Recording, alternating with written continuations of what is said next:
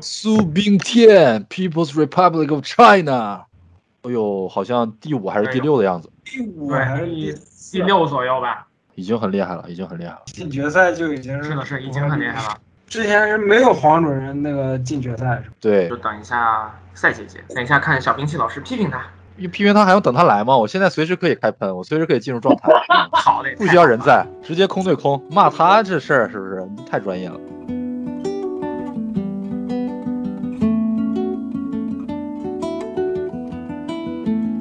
apesar I know you're mine. 各位听众老爷们，大家好，欢迎收听维喵评话的新一期节目，我是喵晨，我是 Will。我们这一期的主题呢是天才漫画家藤本树在前段时间新出的一个短篇漫画，叫做 Look Back。这一期呢，我们也仍然请到了我们之前漫画系列经常出场的嘉宾小兵器老师。大家好，我是许多的小兵器。除了小兵器老师之外呢，这一期我们还有两位新朋友一起到来，都是知乎上面的朋友。首先是身在美国的塞涅卡老师。大家好，我是塞涅卡，请多关照。很喜欢塞姐姐很多漫画跟电影相关的回答。另外还有一山同学，大家好，我是一山同学，请多关照。就一山进来的时候，我说我们这个节目有就是护城老师的怪癖，但是只有你一个人是一山同学，就顿时有一种郭德纲跟于谦然后再相互占便宜的感觉。这个破梗，那我当一下教导主任吧。一一般教导主任都是秃子，还是不要当教导主任了吧？没有关系，我头发很多的。以上是介绍的环节，那我们就直接进入到这个漫画的讨论当中。在上个星期，然后我跟老连已经先录了一个四十分钟左右的。比较短的关于这个漫画的讨论，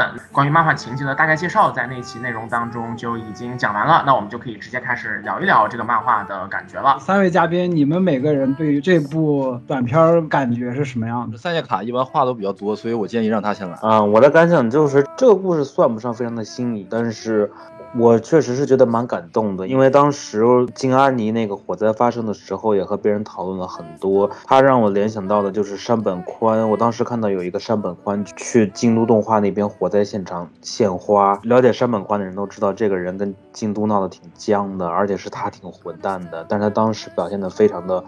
悲哀，即使这么伤心，他还对记者这么凶，还好像还骂记者来着。但当时就是看到他这个样子，我很受感动，就是觉得他肯定非常的和在火灾中去世的那些人有很多共同的回忆什么的。即使他是这么一个傲慢、自尊心这么高，然后也不太懂人情世故的人，他还是肯拉下面子来去悼念这些人。那说明他们之间肯定会有很多很真挚的。情感，所以就是让我在看这部漫画的时候，非常的具有代入感，能够理解。特别是包括像这个主人公，他的性格也不算非常的好吧，就是感觉，就是反正就是这种两个人互相扶持，在艺术道路上一直互相成长的这样的感觉，让我让我非常的受触动。然后其次就是本身故事不算非常的有新意，但是他这种讲述方式，包括这种平行世界的使用，在叙事上能够创造出一种非常独特的观感，所以我非常的喜欢。大概这是我的感受。一山同学呢？就是我是确实觉得就是有点震撼，就是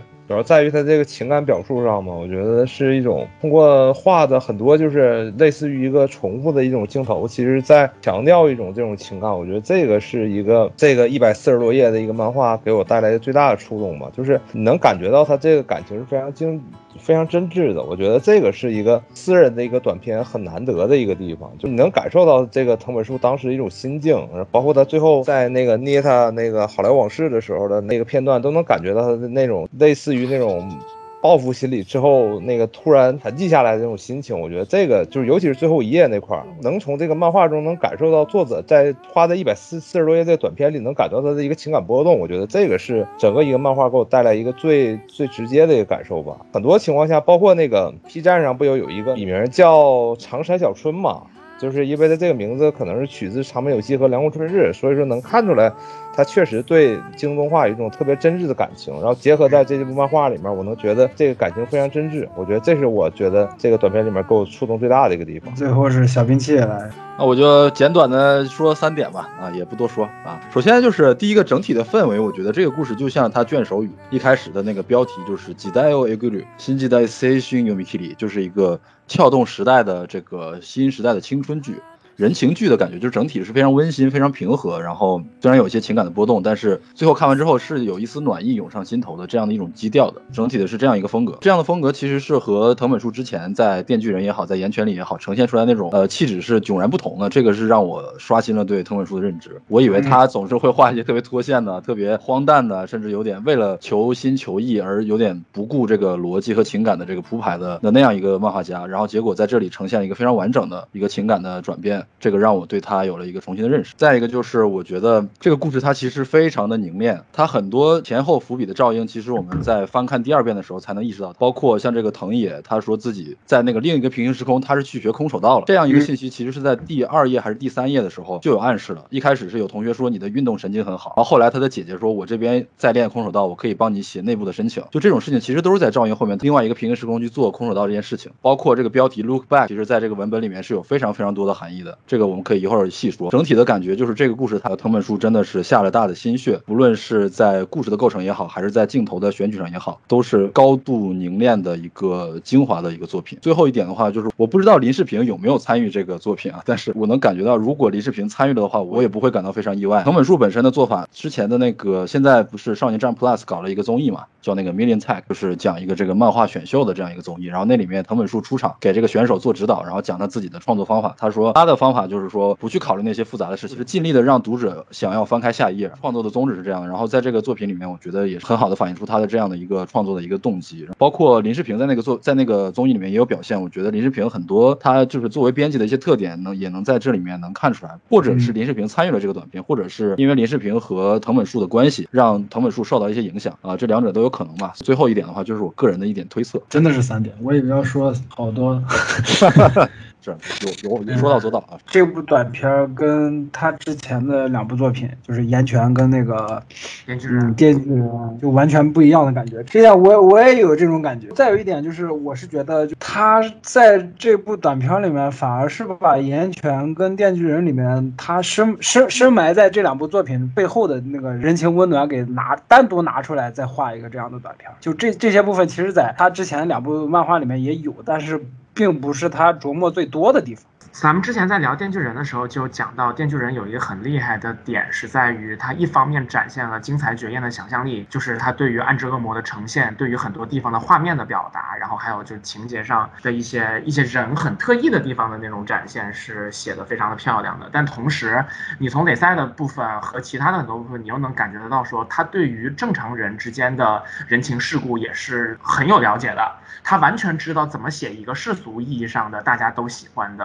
呃感情故事。当这两个东西同时被并在一个故事当中，就显得就是非常的厉害。但是毕竟因为《电锯人》整体的基调，你还是会觉得说他把这两个东西同时拿出来，是为了塑造一种反差感，是让你感觉到那种特别残酷的背景当中，特别极端的环境当中，然后有一点点正常人的东西有多可贵。但是在这个故事当中，直接完全把超自然的元素都抛去了，他就在跟你讲一个很日常。很日常的故事，然后但是很使用很纯粹的，以及他所擅长的表达情感的方式来去展现这样的东西，就就效果，反正大家就有目共睹，真的就让人印象非常深刻。是我觉得这会是一个区别吧，也可以是作为自己能能力的一个证明。尽管我们可能也会觉得说他也不需要证明自己，但这个作品确实是让我们看到说，哪怕抛去了那种花里胡哨的东西，或者说是可以非常好展现想象力的设定，仅仅讲一个日常向的平时的故事，也可以做。出非常漂亮的东西，这是藤本老师的功力。或者说，我觉得对于藤本来说比较有启发的，就是提到比如说岩泉和电锯人，因为不是有说过，就是他创作电锯人是受了那个弗利库里 FLCL 那部动画的启发嘛。另外两部作品看起来虽然是那种光怪陆离、那种非常很奇怪的这种主题，但主旨还是在讲关于少年自身的成长，跟他的这些。启发他的这些作品还是有很多联系的，因为他一部是这个弗利库利，然后另外一部像沙村广明的很多就是偏日常的作品，都是这种就人物的行为很怪诞，但是他的在情感还有思想上的本质其实是非常细腻的。可能藤本他一直是有这样的一种愿望，就是他希望能够讲一个关于成长、关于内心、关。于就是关于这种类似于心路历程的一个故事，所以这一次就是他相当于是舍弃了外表的那些比较抓人眼目的东西，然后直接回归到他最想讲的东西上。另外还会有一个区别，就是像是《电锯人》和《岩泉》里面的情况，我觉得可能比塞琳卡刚讲的行为怪诞还要再往前一层。不过这个《岩泉》的体现更明显，《电锯人》会会稍弱一点，就是那种强烈的痛感。这个人物一直在经受着常人所完全承受不了的巨大的压力和痛苦，然后在《岩泉》当中有特别直接的感受。《电锯人》就差一点，因为毕竟电四和帕瓦都不是什么正常人，但是其他的人会有很强的东西，比方说早川，然后和他和他前辈，然后那个以及就是就是这帮人里面的多数人生活的状态，然后都是有着很大的亏空感的。你感觉这个人是他的人生被直接挖掉了很大的一块，所以说，呃，要么你待在这里的是只是一个躯壳，要么就是就是怀有那种特别剧烈的想要和别人同归于尽的想法。在这个角度上来讲，就是就 Look Back 里面的人也。更像正常人，我觉得这也是一个比较直接的感受。就像藤本树，就是就是怎么讲呢？就是人类的部分在我心中变得更多了一点的感觉。我觉得有一个比较有意思的小点，就是在这个 Look Back 整体，它好像呈现出一种非常温和的风格，但是在这个藤野创作的这个四格漫画里面，我们还是能看到藤本树讲故事的那种语不惊人死不休啊，然后总会有一些特别离奇的展开，然后脑回路非常诡异的那样的一种感觉。这个是被完整的保留了在这个四格这个剧中剧的。小四格漫画里面的还蛮有意思的，是那几个四格也真的都非常的，就是就是非常的离谱。对，就是我觉得主人公他性格和很容易让我联想到那个藤本树本人，有点神经质，还有点偏执的这种这种性格。有点臭屁，有点偏执，但又挺可爱的这么一个人，我经常就是觉得他他应该就是作者本人的一种投射吧。读者在看漫画的前半段的时候，带入的感情比较多的这样一个角色嘛，这个角色的描写就融合了很多那种我们对于外界的事情的应激反应，尤其就体现在这种感受到才华的巨大差距和感受到别人的认可或不认可这个点上的那个反应。我觉得这个故事的前半段就几乎就是靠这个反应。把整个的这个故事的前半段撑起来的，那个反应是特别特别能够戳中人的。这点也跟就是藤本树自己作为漫画家的创作过程和包括很多看了这个漫画之后反响特别强烈的漫画家的那种反应，我觉得都是直接相关的。因为在进行艺术创创作这件事情过程当中，你真的是每一刻都在经受着这样子的考验，你也每刻都在真实的感受这种事情。这个其实任何的不同媒介的创作者，我觉得都能感受到这种事儿。你甚至包括主持人和演员这种。主持人在进行一个谈话类节目的时候，哪边的气氛一沉重，他心里都非常非常的清楚。然后包括在舞台上演戏的演员也特别知道自己什么时候演得好，什么时候获得到了观众的那种期望。但是又有一些时候，你会在其他人的强烈的才华面前，就有那种真正的无地自容的感觉。整个前半段，我觉得是靠这种感觉，把整个的情绪串起来，然后也俘获了几乎所有的读者。藤野这个角色的话，一方面我是确实觉得他很真实的，包括他因为同学说。说京本比他画的好，他心里面生气，然后他那个小表情啊，京本说他是他的偶像的时候，他那个高兴的样子，这个这些反应都确实很真实。但是故事发展到中段，他和京本发生那段对话的时候，我会觉得这个人的性格好像其实是有一点点恶劣，他就仗着京本崇拜自己，然后其其实又有点飘飘然，甚至京本说我要离开你，我要去做自己想做的事情，他都是呈现出一种否定，你不行，你离开我干嘛？就有点要踩他两脚。对对，就其实这个人性格真的不是特别好，不是一个所谓的好人，但是是一个非常真实的人。然后包括他和京本的这种关系。也是挺日本人的那种，就是说一个特别要强，然后一个特别软弱，就有点像那个死神里面那个雨果和这个巴兹，不知道大家还记不记得最后那两个灭血师？对雨果的印象非常深，是因为什么呢？我当时看到的那个一个非常奇怪的字幕组，把 Hugh Hugh Graham 这个名字翻译成了菊哥，菊花的菊 哥，菊里菊气，看得我就整个人都都不行了。而且加上 Hugh Graham 是一个特别帅的角色，然后看着巴兹对他讲菊哥的时候，整个人都绷不住了。是，反正就是一种。一个强势的人和一个弱势的人，然后表面上好像是弱势的人在依赖这个强势的人，其实反而实质上是强势的人在要求弱势的人依赖自己，有这样的一种反差感。然后这个故事后面呈现的出的也是这个强势的人，他其实心里蛮蛮脆弱的，然后这个弱势的人反而坚定的去追寻自己的梦想，但是遭遇了不测，然后最后通过一个时空的交汇，让这个我们一直寄托情感于其上的这个藤野这个角色完成了一次就是心路历程上的转变，包括那个时空那个转变，也让我联想到那个解忧杂货。店的那种设定吧，嗯，有点这种意思。是国内那个电影吗？还是不是不是杂货店本来是东野圭吾的小说呀，然后国内是拿了版权，然后拍翻拍的。就是大概一个这样的感觉吧。说起来，像这一种还真的是，其实也不局限于载体了，就是无论是文学、漫画还是电影，其实都很喜欢在这种我们说，呃，要么是时间线性上，然后要么是这种基于我们说平行宇宙的观念，然后去设置出的同样的人的，甚至在同一个场景当中的不同情况、不同反应，其实是一个还挺有戏剧感、反差感的一个设定。是一种就是人生的可能性吧？就如果当时他没有做这件事情的话，他的人生会是什么样的？就 Look Back 后期给了一个这样的可能性，可能性的引爆点还是连接到金阿尼那件事情的那个凶凶凶案。我是觉得他这些设计真的很巧妙。而且我觉得，就是像他这个故事里比较能打动人的一点，就是他除了表现出一种关于另外一种美好的可能性的畅想以外，他也表明了就是在这种幻想的一种平行的可能性，就是比如说像是在故事里，比如像最后小腾他还是就是有一个那个应该是一个跨页吧，他看见的是。他第一次见到金门本人的时候，基本上他给他签字签到他的湿衣服背面上看到这个一瞬间，有这个东西表明他还是在于自己所处的这个世界线，就是说可能有这么一种美美好的平行世界，就是因为有这么一系列。就是不尽人意的、比较残酷的事情，我们才能成为现在的自己。虽然说有点鸡汤吧，但我确实觉得他表达的这一幕非常的能够令人触动。你虽然没有选择了，但是你之所以会变成这样，就是因为发生了这一切，就是很无奈，但是又能够让你去接受一切，然后接受这一不尽人意的一切，然后继续活下去的这样一种力量。所以我觉得这也是本片能够打动人的一点。我对这一幕倒是有一些不同的理解。我我理解这一页，他回头看到了自己在这个京本的衣服上签下了自己的名字藤野步，然后后面接续的是说他开始描述自己为什么画漫画这件事情，然后开始回了一些他和京本的一些美好的回忆。我感觉这这一幕其实想表露的是藤野找回了自己的初心，就是他一直沉溺于自己所谓那个藤野京的那个漫画家的身份，然后遭受了这个京本意外去世的这样一个打击，然后走进了京本的房间，回过头来才想起来自己曾经是那样一个被京本仰慕着的那样的一个小女孩，然后在京本的背后签下了自己的藤野步这个名字，而不是现在的这个漫画家藤野京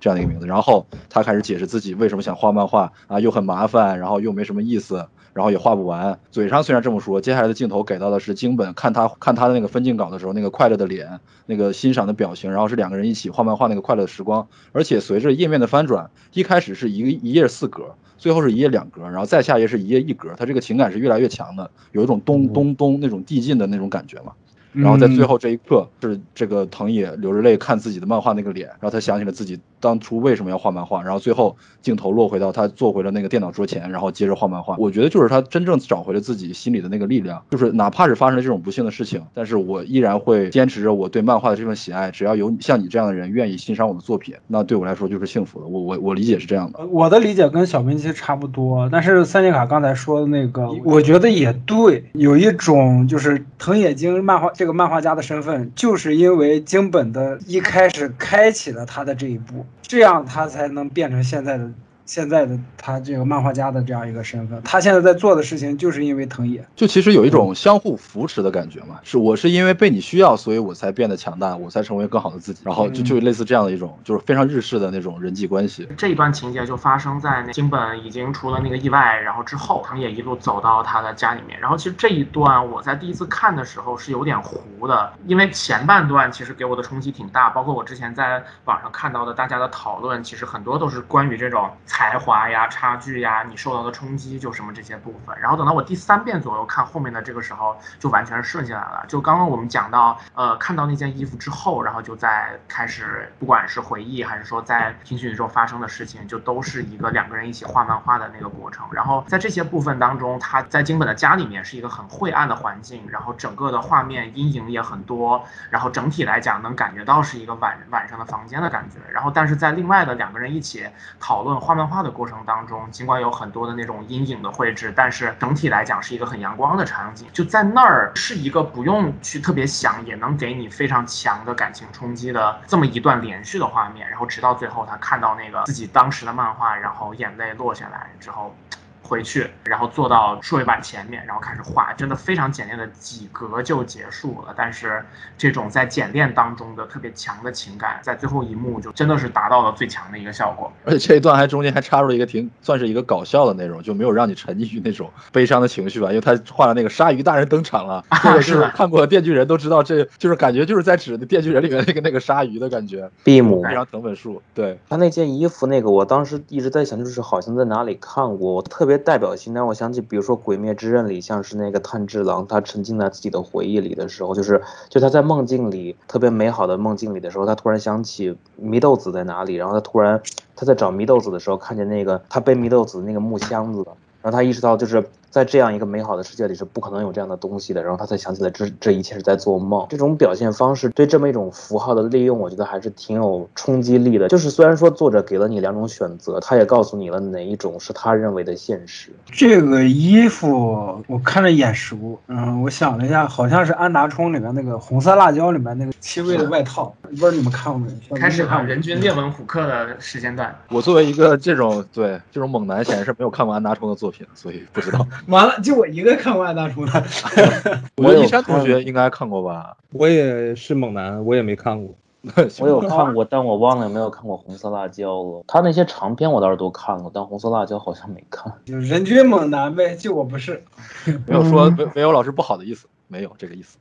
没有是外表最猛男的一个，然后内心其实是少女漫画的读者。这难道不就是反差萌吗？这不就是一个角色拥有人气的关键吗？对不对？是的，是的。这部漫画就是给我感觉，因为它它在结构上参考了《好莱坞往事》嘛。我觉得就是藤本树从《岩泉》到《电锯人》到这个《Look Back》这个三部作品，我觉得能看到一些他在模仿或者说在受昆汀·塔伦蒂诺启发的一个点，就是你能看到昆汀在以往之前做，比如说低俗小说，比如说《杀死比尔》。比如说后面那个之后的像像像江歌呀这种这种作品，的其实在前期都是那种就是先让观众过足了瘾，在视觉上就给。极大的冲击，非常 c o t y 的一部作品。就我觉得《岩泉》和《电锯人》其实也是给我这个一个特别直接的一个感觉。但是到《Look Back》的时候，我能感觉到，因为我们看《好莱坞往事》也是，就是我们有一瞬间恍惚，就这东西到底到底是不是昆汀的东西？因为昆汀可能之前没有这种前面特别闷，就是几乎是没有什么打打杀杀的，没有没有任何刀光剑影、血光喷、血液喷出那种拳拳到肉的镜头。我觉得这个东西就是让人怀疑到底是昆汀的作品。但是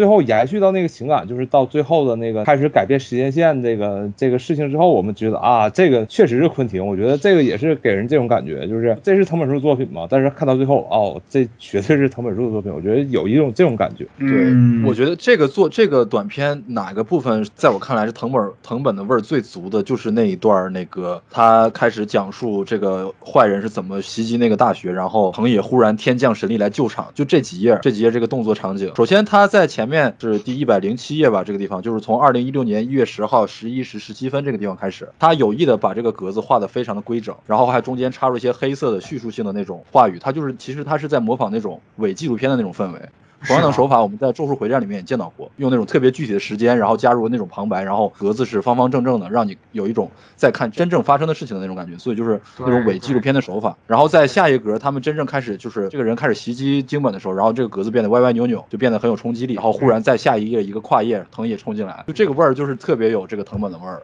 一本正经的画一些非常离奇的事情，他前面那种其实就很像那个今日说法的感觉嘛。某某天深夜，那个二十三点十五分，张某、李某和连某，然后一起坐在某烧烤摊前面吃饭，然后就是席间几个人感慨说，当今社会呃实在是太严峻了，不如一起出去搞点钱花。于是他们纷纷开始准备，到凌晨四点，他们的早点摊支起来了，就是这样的一种感觉。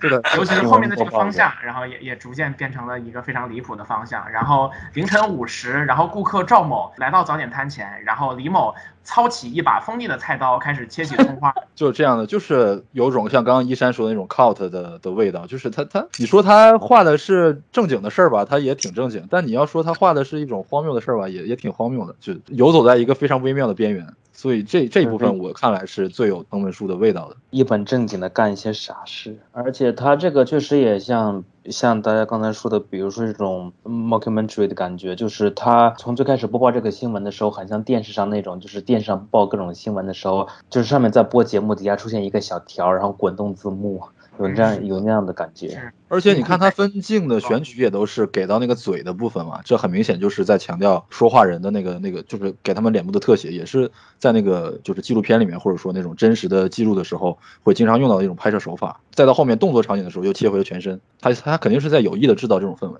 而且感觉他好像这一幕里，像他这种动作场景，应该是比电锯人进步了。我觉得是，就是他感觉这几幅图里的动感是比电锯人强很多。因为电锯人里那种打戏，我经常都看不下去，又杂又乱。然后第一是没什么动感，第二是非常的杂乱。但是我觉得这一幕里，就是虽然只有短短这么几个动作场景，但我觉得他确实进步了。这样的天才都还在每天在进步。所以，其实这个故事我觉得还是可以比较明确的分成前后的两个部分，然后但是很厉害的是两个部分其实是有一个非常明确的承接或者说情感上的连接的。一方面它可以它可以直接被切开两半，但另一方面就这两半其实有有很强的相互照应的东西，而且也两段加在一起才是一个非常完整的一个人从就是面对了很多事儿，然后直到最后找到了自己的那个心理上的一个落点的这个过程，是一个很完整的过程。To say.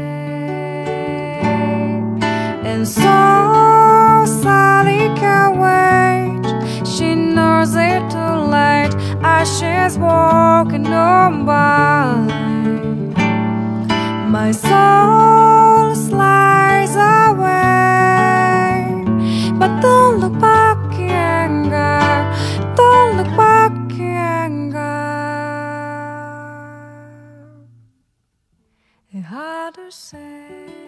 哎，咱们咱们刚才好多都聊了藤野，就包括我跟张半晨上次也是，就是你们对京本这个人物没有什么想说的？我觉得塞涅卡可能非常理解京本这种人，所以让他说吧。我是觉得性格上我倒是更加理解藤野，因为就是 我比较理解这种别扭的人。但是确实，我觉得京本的选择是怎么说呢？我觉得比较有意思是京本和藤野他们的区别在于，他们俩的性格和他们的选择确实。能够看得出来这样的联系，就是藤野他虽然说看起来好像很别扭，但他他是一个比较相对比较强硬的人，所以他比较善于应付这些人情世故，所以他选择了职业道路。他是一个比较社会化的人，后来也是金本一直宅在家里，宅在宅在家里画画，然后是他去上学，他应付这些职业上的事情，然后金本就是一直一心沉浸在自己的职业道路上，然后即使就是。在两个世界线里，他都是不是一心扑在画画上，所以他是一个艺术家，就是这种纯艺术家的这样的一股做派。我觉得这也是藤本比较细腻的一点吧，就是看起来好像是两个比较怪的人，但实际上他们的选择。他们的道路都是和他们自身的性格非常契合的。呃，说到这一点的话，其实我还有一个想补充的吧，是也算是一个想法，就是说我们做自己作为人，然后在人格上其实并不是完全统一的一个东西。在荣格的那个心理学里面，其实有 persona 这样的说法嘛，然后其实也被很多的流行文化，尤其是《女神异闻录》系列给借鉴了。那我自己的感觉就是，可能不会有那么多很具体的细分，但是人首先从格夫曼的拟剧论的。角度来看，就是人其实，在很多的地方都是在演的。我们在不同的环境当中扮演不同的角色。然后呢，有一些部分会比较像后台，然后我们可以在后台的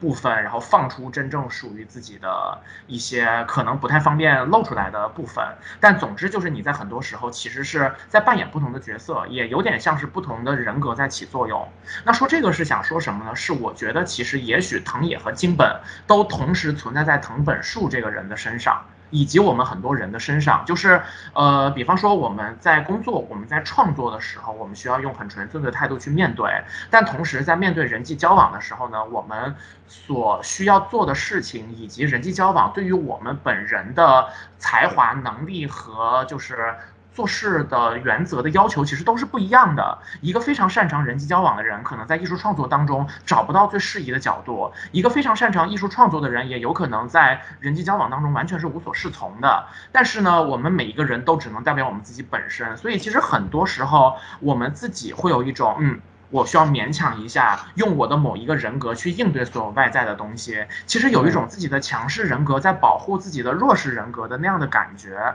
然后我在看就是藤野跟京本他们两个的交流以及他们两个之间的关系的时候，就有那种很强的呃一种感觉，就是他分别寄予了藤本树自己对于两种不同方向的那种期待和寄予。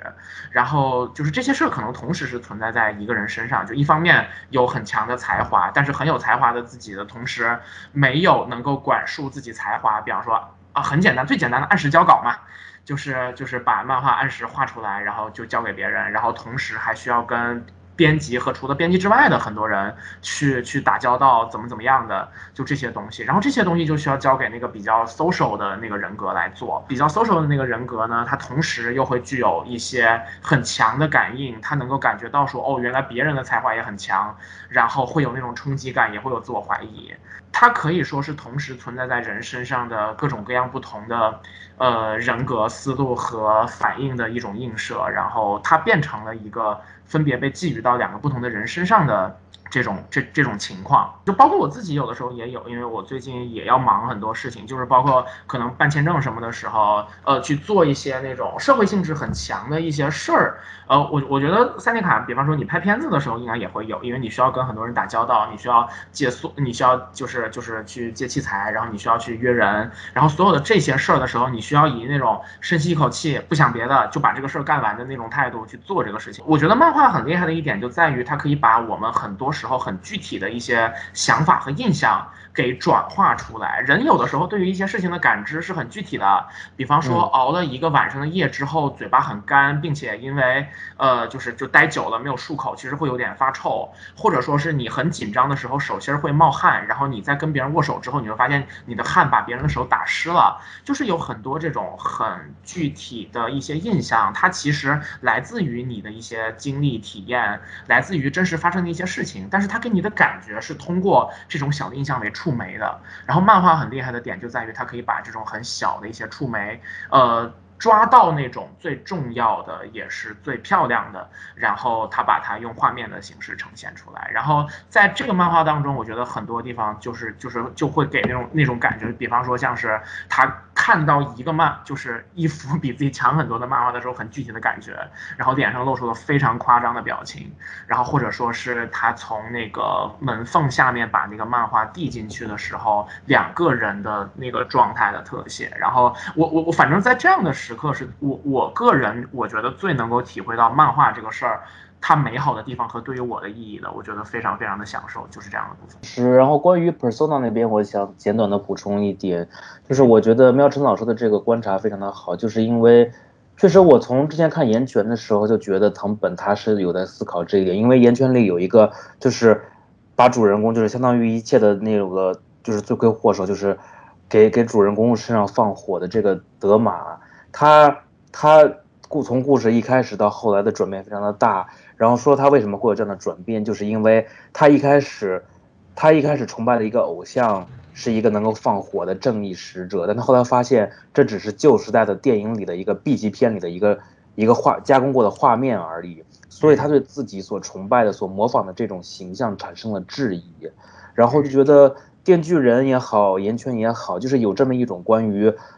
就是有这么关于一种，类似于关于 persona，关于人格面具，还有关于我们所模仿的对象，以我们我们的外在和我们的内在不同的人格、不同的面具这之间的一种思考。我觉得藤本是在一直在思考这一点的。然后和 look back 联系到一起的话，比较动人的一点就是，岩圈里提到了，比如说每个人都有自己模仿的对象，然后在每个人模仿这种对象对当事人。也许是一种类似于神明一样的感觉，然后在这个故事里，就是金本对于藤野其实也是一种类似于他所在，他想成为他想模仿的人，能够打动人的就是虽然也很鸡汤嘛，就是感觉是虽然是金本是一个这么，也是一个普通的人，但是。他对藤野而言，确实却是一个，实际上是一个类似于引导者、精神寄托这样的一个人，就是感觉即使是一个很平凡的人，也可以成为别人的这样这样的心灵寄托、领导者这样的一样的存在，就是让人觉得非常的有，就是感觉是很，其实还是挺贴近现实中的这种人际的相处关系吧。包括刚刚小明星老师有讲到，就是就是藤野其实有性格有点恶劣的那一面，但是就是我觉得他恶劣的那一面存在，然后以及他后面对于那种金本的离去。的特别强的那种痛惜。然后以及就是他，他甚至在思考这个过程当中得到了一些很奇怪的结论，比方说，他如果发生了这些事儿的话，那我当年是不是不跟他说话就好了？京本要是不走出房间，是不是就不会死了？其实就这种很乱七八糟，一看就是日本人的思考方式的，就这种东西，但反而全部都变成了就是到最后把那个情感释放到最大程度的一个触媒的感觉。嗯，就是我觉得藤野和京本这两个角色就是互为表里，就是很难完全抛开一个说另外一个。就是藤野他是一个性格很就是很强势很张扬，但是他其实反而是有点刚直易折的那样一种感觉，他是情绪波动非常大的。有人否定他，他就不高兴；有人夸他，他就乐得在雨里面手舞足蹈。包括在这个第七十页的时候，京本说我要离开，我要自己去学美术，上美术大学。然后我们看到第一个特写给到的不是藤野的反应，藤野他是先流了一滴汗在脸上，他显然是有点意外，这个藤京本敢说这种事情。然后他马上下意识的去否定他，说你这种是绝对不可以啊，肯定很无聊啊什么的。所以就是说他其实心里面他可能是有点应激反应，就是你既然敢说你要离开我。他肯定是不喜欢这种事情的，然后包括金本的呃去世也是给他带来很大的打击。然后反过来看金本，他虽然很懦弱，很不善于人情世故，但是他其实是目标非常坚定的。他为什么要离开藤野？就是因为他想要画更好的背景。他看到了一本叫做什么背景美术的世界，他被这里面的画打动了。然后包括他也听到这个编辑说，希望能把这个画面的质量再提升一些，所以他立下了这个目标。他想要为藤野做更多的事情。然后而且在另外一个时间线。他没有和藤野相遇，但是他依然打开了这本叫做《美术背景的世界》的这这本书，而且同样因为这本书，然后去考了这个美术大学。所以就是说，不管在哪一个世界线，他都是同样的一个性格，他的目标都是一致的。他是一个非常稳定的、非常坚定的这样一个人，就和藤野形成了一个鲜明的对照吧。然后在这个藤野藤野的回忆里面，他提了一句说。京本也是看了我的，看着我的后背成长起来的，这应该是在第八十三页吧？我不知道中文这句话是怎么分的，翻了。然后这个日文的话就是瓦塔西诺塞纳卡米德塞丘斯伦等啊，啊，就是说看看着我的后背成长起来了，这个就是在照应那个 look back 嘛。然后但是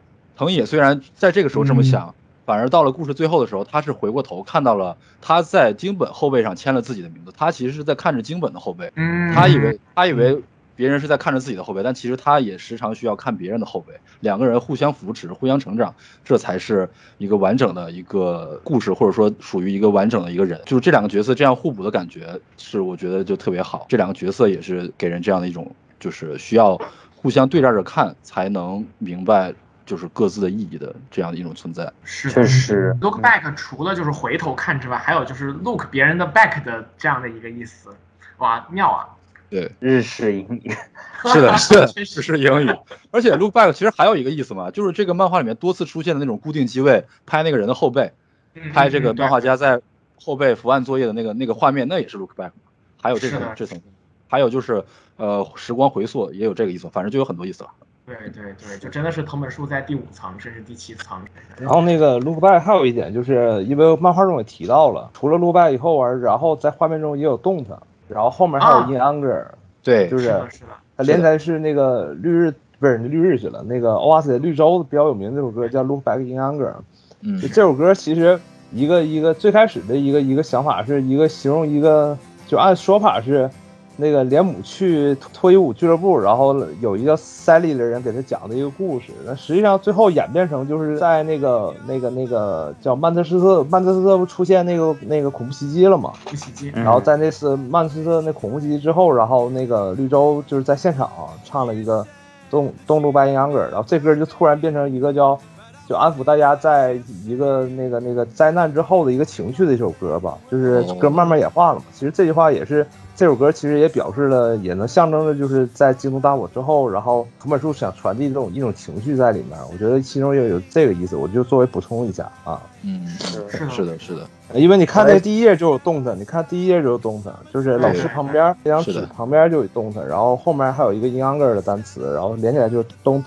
look back younger。嗯，那个动的是在第一页，那个 in anger 是在最后一页，它就是对对对对对，就连在一起。或者我觉得能把两种意思串在一起的，就是像小兵器刚才也提到的，说的是金本在两个世界都是他都是金本，都是做了同样的选择，但是藤也是他是受金本的影响才会变成一个专业的漫画家。所以就是觉得，嗯，就是把 Look Back 和 Don't Look Back in Anger 这两者连在一起的，就是这两个人相遇了，所以我们认识的藤野才是现在的他，就是感觉他也是想传达一种，就是哪怕是有这么一种另外一种存在，你也不应，就是你要回顾过去，但是你也不要沉沉湎于对于过去的一种假设和空想，你要背负着就是死去的人的这样的一种。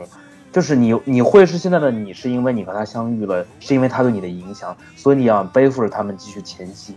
所以我觉得这是能够把两者联系在一起。这个其实也是赛姐说，这个也是其实我对这个漫画感触比较大的一个地方，就是那其实我们能感觉到这个藤野的情绪变化，就是在藤野那个后面开始练空手道的时候，就是就是那个动作画面的时候，其实我们能感受到，就是如果就是有时候我们会问自己，在人生中就是如果我要选择那条道能多好，比如说我会问自己，如果我从小坚持打篮球会怎么怎么样的，但最后其实当藤野看到这就是那个那件衣服之后。他其实就是转变了情绪，然后最后回到自己的座位上，然后去画画了。就是其实我觉得这也是一个一种坚定信心的感觉吧。就是不要再想 what if，或者是想如果我能坚持怎么怎么样，这其实就是做好眼前的事儿。我觉得这个其实对我感触也蛮大的。就这个漫画里，就真的还挺温情的。就就就整个聊到后半段，然后我 其实有一种挺强的那种，就是终于画了一个有些温暖的故事。尽管说当然里面也有很很很。很令人难过的部分吧，但最后真的他落的那个点是一个还挺温情的一个点，终于不那么阴间了。对，是的，是的。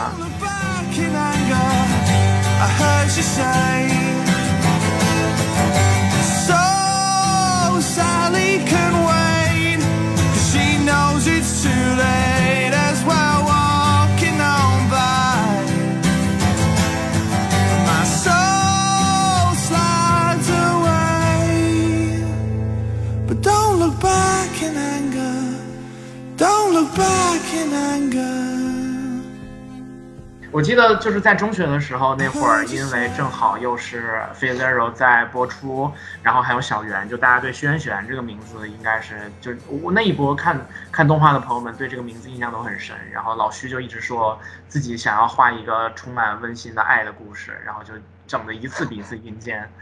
爱的战士，对，爱的战士，刚好小圆也是十年前了。那小圆之后，轩辕确实好了点，症状好了点。哈哈哈。然后之后，就比如说像哥斯拉呀，像那个那个假面呐，其实都走了好了很多，症状有所改善。不知道藤本树这次能不能有所改善？反正 我其实还真不太希望他有所改善。比方说，我也不希望，我也不希望。我觉得藤本树是非常罕见能看到一个漫画气少女漫画中能感受到作者性的一个一个一个一个漫画家。我觉得这点挺不容易。确实是对，非常独特。能够让我们有这么深的这种作者性的印象的，可能真的屈指可数。也就而且就都是我们放到非常高的位置，像富坚义博这种人，可能才让我们这样子去聊。是的，富坚义博或者荒木飞吕彦，类似这样的人。对，嗯，是。但是富坚义博给人的特点是什么呢？就是我们能在他漫画中感受到成长，就他自己的成长。但我我觉得我在藤本树的漫画中感受不到他的成长。我觉得他一直都是这样。嗯，就是你会看到，就是在幽白书后期，你就发现福间怎么突然间进化了。就是我们，我觉得我在藤本树作品中感受不到这个、这个、这、这、这、这种特殊的感受啊。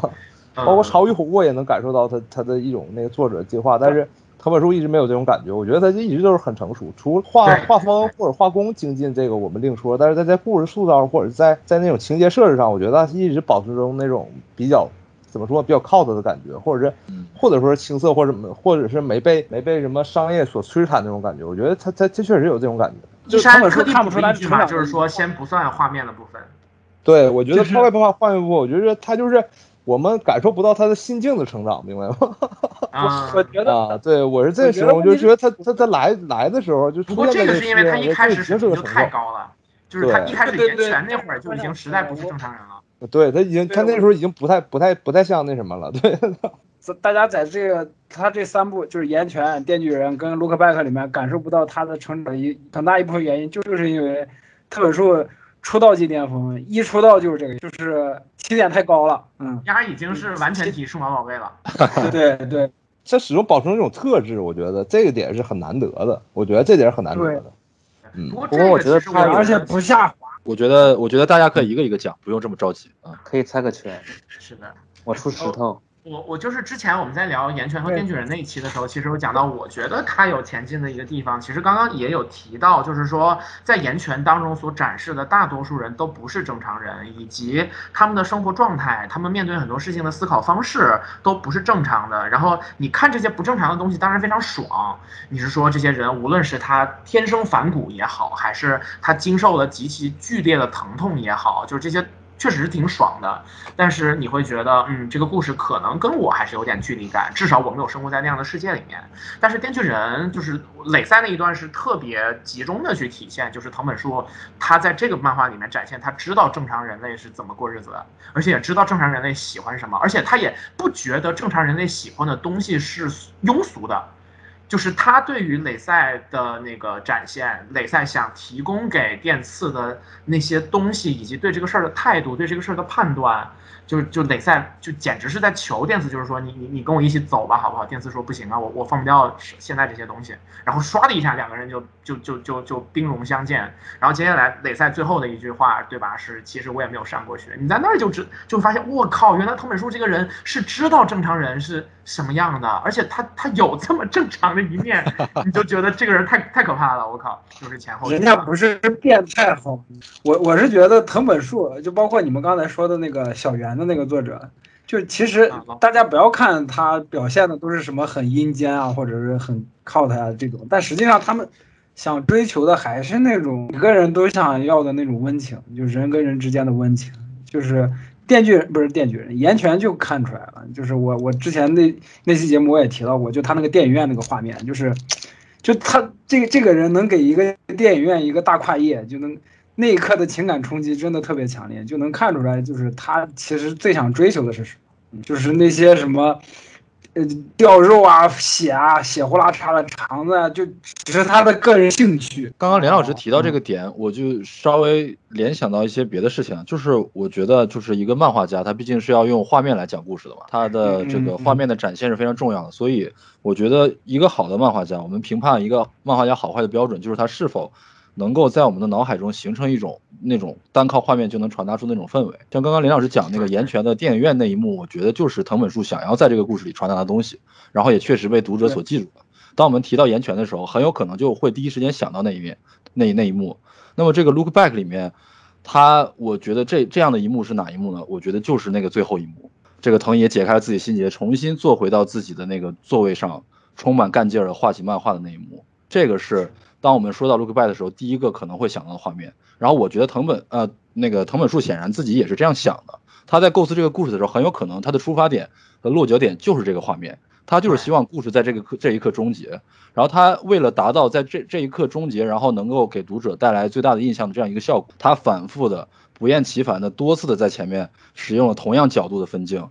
包括这个藤野。春夏秋冬坐在自己的房子里面画画，然后在教室里面画画，在自己的办公桌上画画，还有京本可能也有一些画画的画面。他就是还有很妙的，就是当京本进入到藤野的生活当中，有两个人一起画画的那个画面。对，所以他肯定是有意识的在强化读者对这一幕的感情。然后这样经历过，我们陪着藤野经历过这么多春夏秋冬，然后在这样同样一个角度看过他画画这么多次以后，我们看到这样的最后一幕的时候，才会格外的被冲击到，被感染到。然后他这个这个概念才能很好的通过这一个单幅的画面来传递给我们，我觉得这个是非常成功的一次创创作吧，也是藤本树作为一个漫画家的才能的体现。是有点像喜剧上的那个 callback，而且是多次 call 的终极 callback。嗯，就是小冰基说的这个，其实对于编剧的一种作为一种编剧技巧，也是很多就是一些编剧方法都是强调的是，比如说你在写在你开始写故事的时候。你想到这个故事，最先想到的、最先浮现在你心头的画面是什么？然后如何描述这个画面？如何去回归到这个画面？就是这也是这么一种讲故事的技巧。不愧是编剧啊，就三言两语就把我刚刚说那么长的东西概括了。萨斯卡塞尼卡，萨斯卡德斯内。哎呦，我我其实刚刚想到，就是前面除了那个这个背影的画面给人印象很深刻之外，还有一个就是他在雨中跳舞的那个感觉。对。然后我就突然想到，我就今天在路上骑车听歌的时候才听的那个 I'm 就是 Feeling Good，然后在不可触碰和那个最近的库耶拉里面都有运用到那时候就 I'm Feeling 咚咚咚咚咚咚咚。咚咚咚咚，就就就那个，我当时就有那种配起来了那个音乐的感觉。这就是那天你你问我说为什么要画那个短片，我就告诉你了，我脑海里面第一个浮现的是那个画面，其他的东西我都是为了往那个画面上追的。对，但我还是坚定的认为你需要先把一件事情想明白。咱们俩聊的时候，可能聊的比较多的是这种对于才华的冲击和前半段当中那个藤野对于这些事情的一些反应，然后包括就是我们说到很多漫画家的评价什么的。然后今天咱们聊的很多其实是后半段的这种以及整个故事的一个连接，我觉得其实还是分的也很刚刚好。我我再稍微补充一个，我觉得可能是比较有趣的一个发现吧，就是在第。五十五页或者五十四页那个地方，他们俩第一次去集英社投稿，有一个编辑跟他们说：“哇，好厉害啊！”我觉得这个编辑他应该就是照着林世平画的，就是那个戴着眼镜，还有那个发型就很像，我觉得很有可能是。我记得有人考据过，他们获选的时候，那个画面里不就是编辑的头像，就是来自于林世平的那个推特的头像，是吧？果然是哦。啊，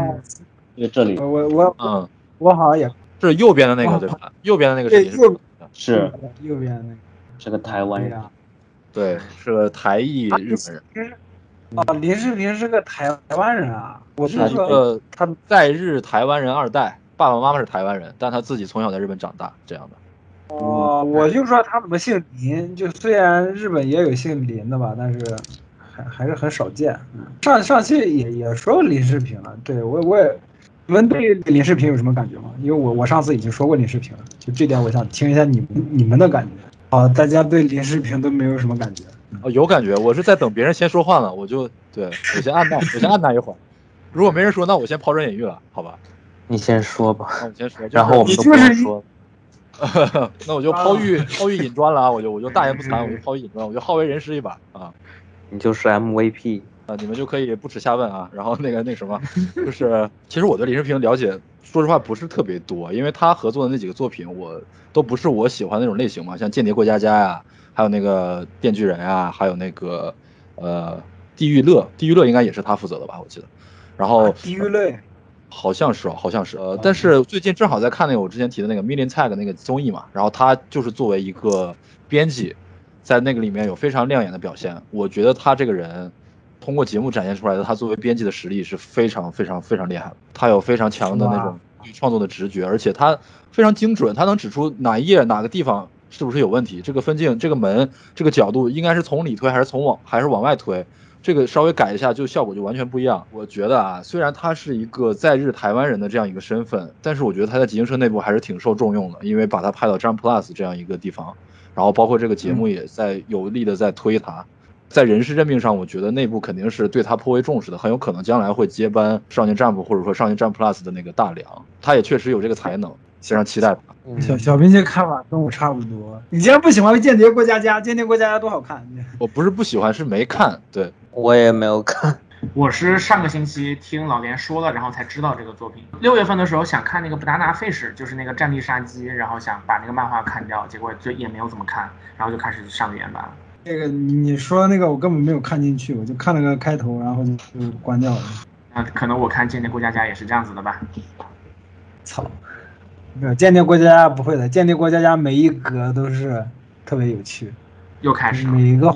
每每一个画面的细节都特别好，是吧？下一次可以聊间谍过家家了。可以，你又开始上做主张了是吧？我我没有，我是在说三杰卡。我在在各种群里面看到小兵器老师和三杰卡老师的这个对话，就好像看平子贞子和原始日势力一样。谁谁是平子贞子吧？话说清楚。这个必须得争这口气啊！没有问题，那必然是。必然是你。我前几天看瓶子贞子，我看到有一幕是他们俩互相戳屁眼，然后觉得好恶趣味。呃，我总觉得他这个时候接这个话，总觉得有点居心不良。我还挺喜欢。听完之后，内心一直在偷笑，就很兴奋。天哪，好可怕呀！就其实怎么说，就是《Look Back》这个作品啊，我觉得它很有可能是昙花一现的一个非常特殊的藤本树的作品，因为它题材本身是个短片，然后。风格也是这种接近现实的人情剧。那接下来他如果接着在少年 Jump 或者上少年 Jump Plus 上连载的话，很难延续这样的风格。我觉得以他的作风的话，所以可能真的就是少有的这样的一种尝试了。Look Back 是一个并不怎么商业的一个作品。这个我持反方向态度，因为我觉得 Look Back 是一个，它不见得是一个多么注重经济利益的作品，但是它绝对是一个怎么说呢，就是蓄谋已久的一个作品。它这个漫画发售当天是《京都大火》三周年，嗯啊，嗯，那个里面叙述的很多内容呢，就是包括那个我这个其实引用塔塔之前说的一个话，就是就是藤本树是非常懂 SNS 的，我觉得。啊，就是他知道在什么时间，或者说整个一个他跟李世情两个人会是非常懂 SNS 的，就是他知道在什么节点释放什么信息，然后在这个信息里面蕴含什么什么样的一个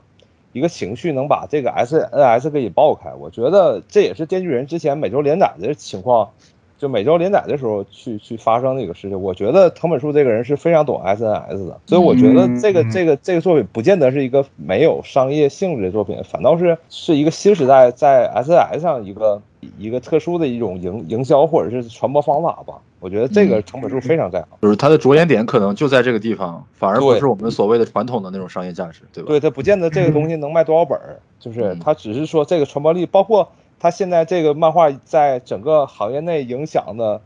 那个怎么说呢？就是引领潮流能力，或者是引领话题能力，我觉得藤本树现在属于独一档。确实，确实，确实，确实。嗯所以我觉得这个我持相反的观点嗯啊，就可能嗯可能这个更偏流量一点。我觉得这次这次那个路拜是赚足了流量啊，对，用流量这个词真的还挺合适的，就是。但怎么讲呢？我觉得它还它是一个就是各方面意义上来讲都还挺积极的一个事儿，对。就就流浪不是什么流浪小生，流量小生藤本树啊，这期标题有了啊，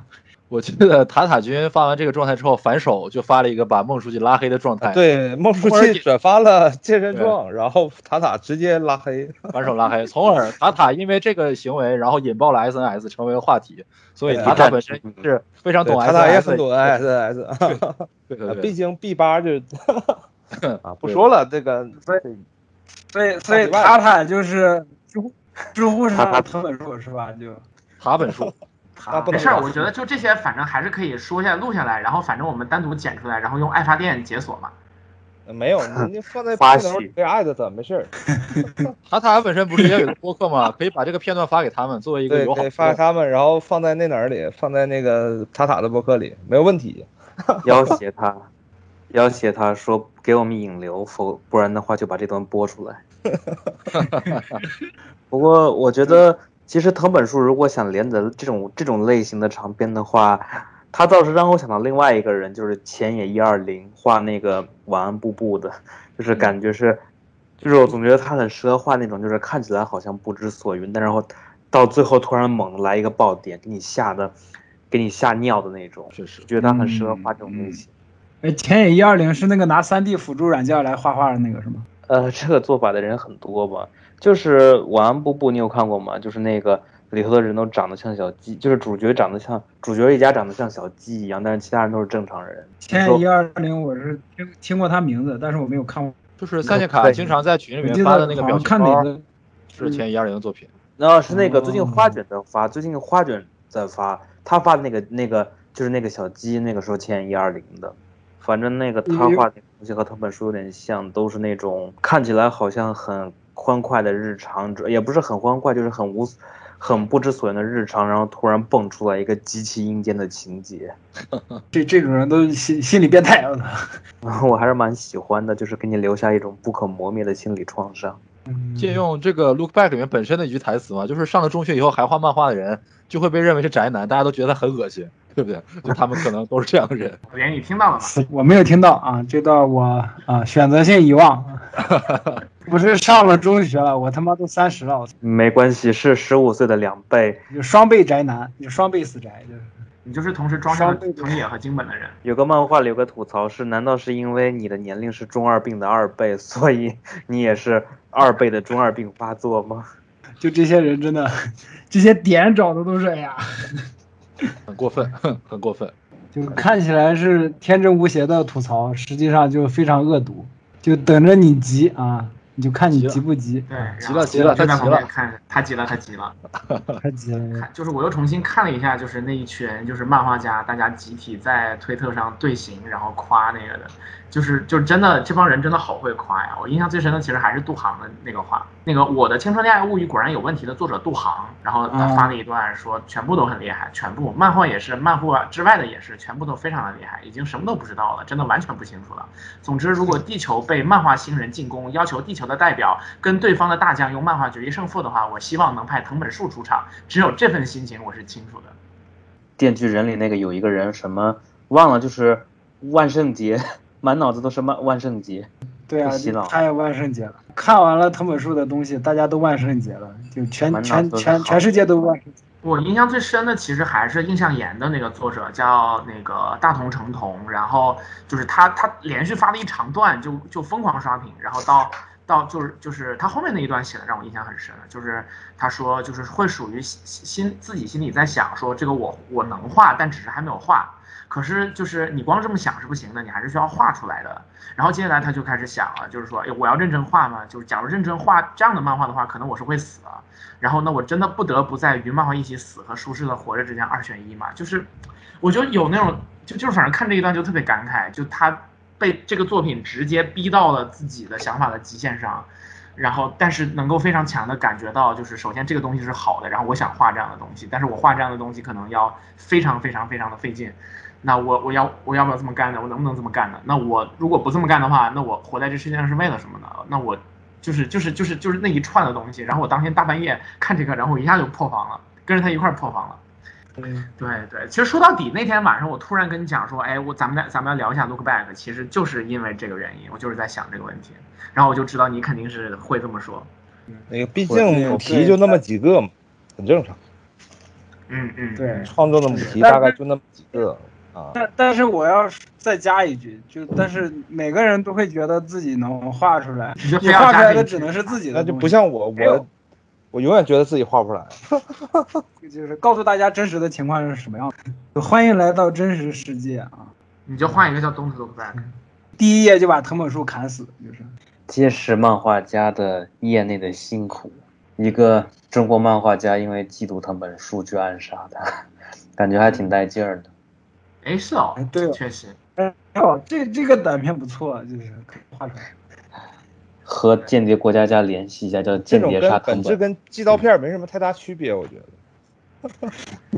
这个刀片是漫画家甄选，你你烂尾了是吧？读者我不爽，我要弄死你。这个是因为嫉妒啊，是因为你没有烂尾，你没有烂尾，你太好了，我还是要弄死你，就怎么都要弄死你，就是。不过说到这个的话，倒是想到就是把这个作品和其他的。关于漫画家的作品，比如像《暴漫王》啊，还有另外一个我很喜欢的那个，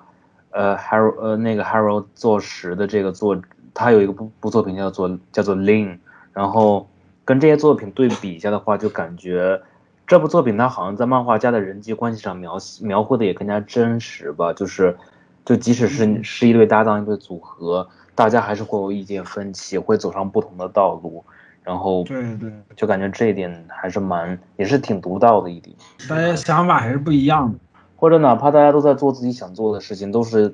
大家都喜欢一样的事情，每个人的追求还是不一样。比如说像藤野，他其实他很多细节上反映出来，他是一个在故事这方面和构思故事很有才华的人。实际上他也很仰慕这他，他很享受这种被人仰慕的感受，就是他是一个非常。怎么说呢？他是类似于这样一种，他这种性格很适合像一个明星一样被人被人仰慕着，然后与人互动的，活在这样的一个与人互动的世界里。相对来说，金本就是更加适合那种，就是怎么说呢？有点就是相当于艺术的，在在艺艺术的殿堂里，就是不断的去沉淀，不断的深挖，就是一个专业性人才。他们就是感觉他们即使喜都是在画漫画，还是会走上注定会走上不同的道路。反正就是这部作品给我的感觉就是藤本树，我一直对他的认知都是他是一个他对细节的把控能力非常的微妙，他擅长把控一部分细细节，但是很多细节他有的时候都是丢失的。但是在这一部里就会发现很多的很多的东西都能找到前后的照应，就是很多细节都被回收都被利用到了，就觉得这这也是确实这一部作品与他之前非常不同的一点。嗯，毕竟是一个短篇嘛，那肯定是反复构思、反复打磨的，比那种周刊连载的话完成度要高，这是毋庸置疑的。我觉得这个倒并不会非常让我意外，只是看他能做到什么程度吧。然后呈现出来的结果确实是每一个小细节都能在前面找到一些照应，这个确实是彰显了藤本树本身的叙事的功力。嗯，但藤本就是以前他过去，比如像他经常做的一种事儿，就是我为了我一时兴起就给你堆一堆人，然后。但我也不考虑这些人怎么用，就我觉得他是有那么一种激情性创作的这种这种行为。比如像《岩泉》里有一个很代表性的场景，就是有有一个地方跑来一堆人，什么什么又是什么球棒人，又是什么又是什么什么蝙蝠女还是什么，我忘了，就是跑出来一堆人。然后你以为这帮人都是之后的队友怎么的，结果过了没，好像是下一话还是什么时候，这帮人全死光了。然后就觉得他经常干这样的事儿。而且就这种事儿怎么讲呢？在控制得当之下，就还挺带感的，所以也算是某种扬长避短吧。是是，不过即使是电锯人里也有这样的，就是感觉，比如说像很多人都在问，像东山小红这个人物，他到底是来干嘛的？就觉得这个人物他虽然出场了很久，然后也也活到了最后，但是很多人还是在想，这个人物他到底是为了干嘛呢？就觉得藤本。他在考虑很多东西的时候，他并没有想那么远，他就是觉得我该，我觉得该有这么一个东西，我就先放这儿，然后用的。用得到就用，用不到就再说。就就证明确实还是怕聊，就是当我们聊的足够深入，然后展开的足够多的时候，其实还是能看到说大家都有自己的风格和风格之下的限制。但是，呃，从这部作品当中，我们至少可以看得出藤本对于这种细节的打磨、人物的塑造，然后都有就是很多自己的考虑，然后在不同的条件下也分别的有所侧重的会展现出这种他本身具有的才能。那那如果他再去创作后面的作品的话，我觉得。会有更多的，呃，我们说才华或者说表现上的进化，其实也是值得我们期待的事情。我相，然后我们都相信他肯定能做到这一点，因为这个家伙真的是太可怕了。好像主要是这些了。那大家还有什么想要，就是比较想要补充的内容吗？我觉得我想说的点基本都说完了。对，这这它确实是个短片嘛，然后主要的部分，然后以及背后所承载的东西，咱们也差不多都过了一遍了。嗯，我好像也没什么了，全程都在现炒现卖。我也想，我也没什么其他的了。啊，同前两位，想看小兵器和三剑卡在线吵架。嗯，啊，算了，算了吧，算了吧，我不行，我不擅长当面跟人吵架。我我不擅长当面跟人吵架，我这个人。那下次。哈哈，其实可以的，其实可以的啊，没问题。算了。我怕没事，你今天没少怼，没事，我怕把他骂哭了。嗯，不至于，不想跟东北在线对线。不是，其实其实这个事儿是这样的，我认真开诚布公的和呃三位讲一下啊，就是我我跟三叶卡就是如果就是当面交流的话，其实我觉得还好，就不会我我不会因为他说什么话很生气，但是我就是看到他发在微信上那些文字，我就会一股无名火，我他妈这个人怎么这么他妈的滴滴。我就我就替他替不打一处来，我也不知道为什么，可能他的我也不知道为什么他总 Q 你，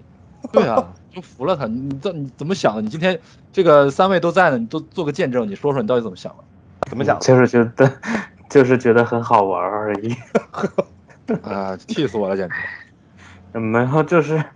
就是一种个人的恶趣味。比如说我在家跟家里我跟跟狗玩的时候，就是。狗狗就是它在我身边，它在我身边好好好的待着，我会觉得不足。但是开始了，开始会想欺负它，让听它就是就是狗被欺负的时候会发出那种就是那种呜咽的声音，那种嗯嗯的那种声音，然后我就会觉得有点 就是有点欲罢不能的感觉。未来你会变成藤本树的，放心吧。没有没有，其实我也是这种感觉。我和三叶卡说话的时候，我也是这种感觉。我也是把对方想象成一只狗的。就现在这个状况，我就 感觉你们俩之间这个平子贞子跟原氏势里的角色在在在迅速的，就是相互交换。对，两个人都在争夺着念出“倒下吧，蜜福”这句话的，就是机会。是啊，我在从你还在你妈子宫里面的时候就已经，对。哎呀，哎呀，太有那味儿了。看两方谁能获胜，成为爆豪这个角色。为什么是爆豪呢？不要当爆豪，我才不要有这么好的发小。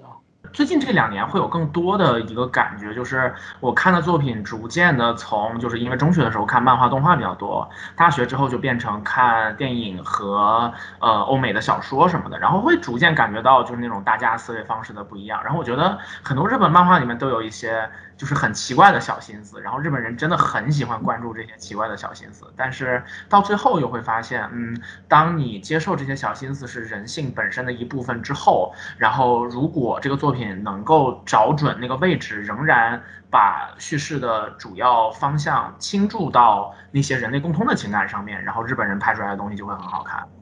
嗯，确实然后在看《岩泉》和《电锯人》的时候，就都有那种很强的那个感觉，就是中间有一些部分觉得不行，太变态了，但到最后就是嗯，可以可以，果然还是一个很不错的东西。或者我觉得这也是社会文化的不同吧，就是感觉，